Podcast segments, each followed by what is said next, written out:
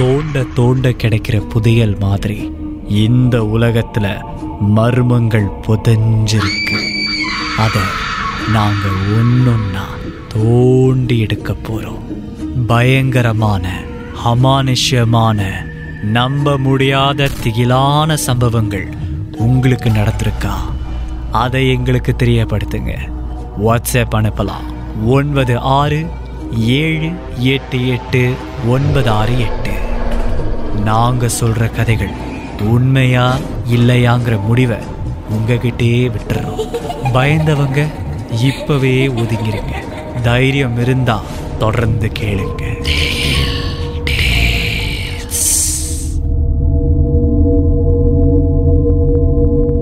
Hi என் பேர் அனில். இந்த சம்பவம் எனக்கு ஒரு ரெண்டு வருஷத்துக்கு முன்னாடி நடந்துச்சு. அப்போ நான் என்எஸில் இருந்தேன்.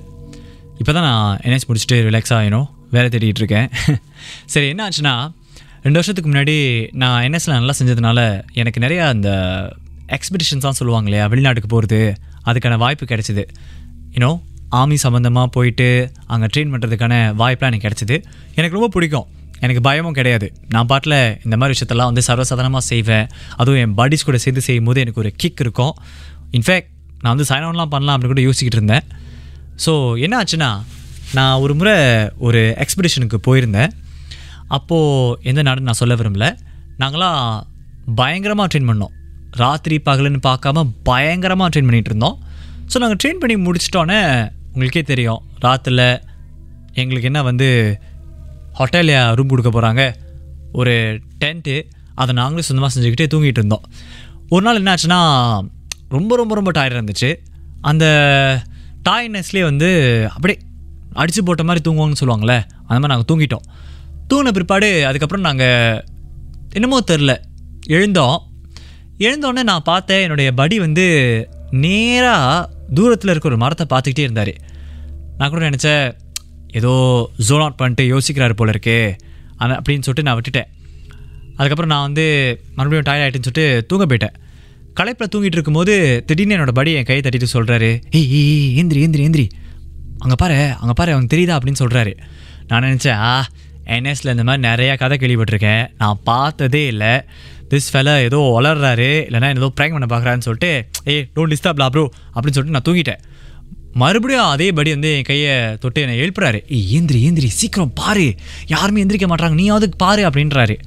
ஸோ நான் கடுப்பில் தான் எழுந்தேன். எழுந்துட்டு அது தூங்க விட மாட்டேன் ரொம்ப டயர்டாக இருக்கு அப்படின்னு சொல்லிட்டு அவர் உடனே என் முகத்தை வந்து ஒரு பக்கமாக திருப்பி விட்டார். ஒரு டைரெக்ஷனில் நேராக பார்க்குறேன் தூரத்தில் நீங்கள் நம்ப மாட்டீங்க. அதுவும் இந்த மரத்துக்கு மேலே. வெள்ளை உருவம் என்னமோ உட்காந்துருக்கு என்னால் நம்பவே முடியலங்க. ஆரம்பத்தில் என்ன நம்ம பண்ணேன்? கண்ணை நல்லா கசக்கிட்டு ஒரு வேளை தூக்க கலக்கத்தில் தான் அப்படி தெரியுதோ அப்படின்னு சொல்லிட்டு நான் பார்க்குறேன் அதே வெள்ளை உருவம் இந்த முறை அங்கேருந்து எங்களை பார்க்குற மாதிரி இருக்குது. இதுக்கு முன்னாடி அங்கே தெரிஞ்சுது. ஆனால் இப்போ வந்து ஒரு முகம் அங்கேருந்து பார்க்குற மாதிரி இருந்துச்சு. ஸோ நான் உடனே என் படிக்கிட்ட சொன்னேன் ப்ரோ இது ஏதோ சேட்டை தான். நீ கண்டுக்காத. வா நம்ம ரெண்டு பேரும் அப்படியே தெரியாத மாதிரி தூங்கிடுவோம் அப்படின்ட்டு. தூங்கின கையோட நீங்கள் நம்ப மாட்டீங்க. நாங்கள் எந்த சத்தமும் போடல. ஆனால் எங்கள் பக்கமாக எங்கள் காதுக்கு அருகே யாரும் சிரிக்கிற மாதிரியே எங்களுக்கு இருந்துச்சு. எனக்கு இன்னும் பயம் வந்துருச்சு. நான் என்ன பண்ணேன் தெரியுமா? நல்லா கண்ணை மூடிட்டு இழுத்து பூத்திட்டு தூங்கிட்டேன். காலையில் எழுந்த கையோட நானும் என் படி அதை பற்றி பேசிக்கவே இல்லை. ஆனால் ஒரு கட்டத்துக்கு அப்புறம் அவருக்கு ஒரு மாதிரி ஆகிட்டு எனக்கு ஒரு மாதிரி ஆகிட்டு நான் அவர்கிட்ட போய் கேட்டேன் ஏய் நீ திராத்தி நடந்துச்சே? அது உண்மையா? இல்லை நம்ம கண்ட கனவா? அப்படின்னு. அப்போ அவர் என்கிட்ட சொன்னார் கனவுனா எப்படி ரெண்டு பேருக்கும் அது ஞாபகம் இருக்கும்? அப்படின்னு. எங்களுக்கு புரிஞ்சிருச்சு. அங்கே ஏதோ சேட்டை இருந்திருக்குது. அந்த சேட்டை எங்களை சீண்டி பார்த்துருக்கு. நல்ல வேலை அந்த சேட்டையை நாங்கள் எதுவும் செய்யலை. அப்படி மட்டும் ஏதாவது செஞ்சுருந்தோன்னா அது எங்கள் கூடயே வந்திருக்கோம் அப்படின்னு எங்களுக்கு நல்லா புரிஞ்சுது.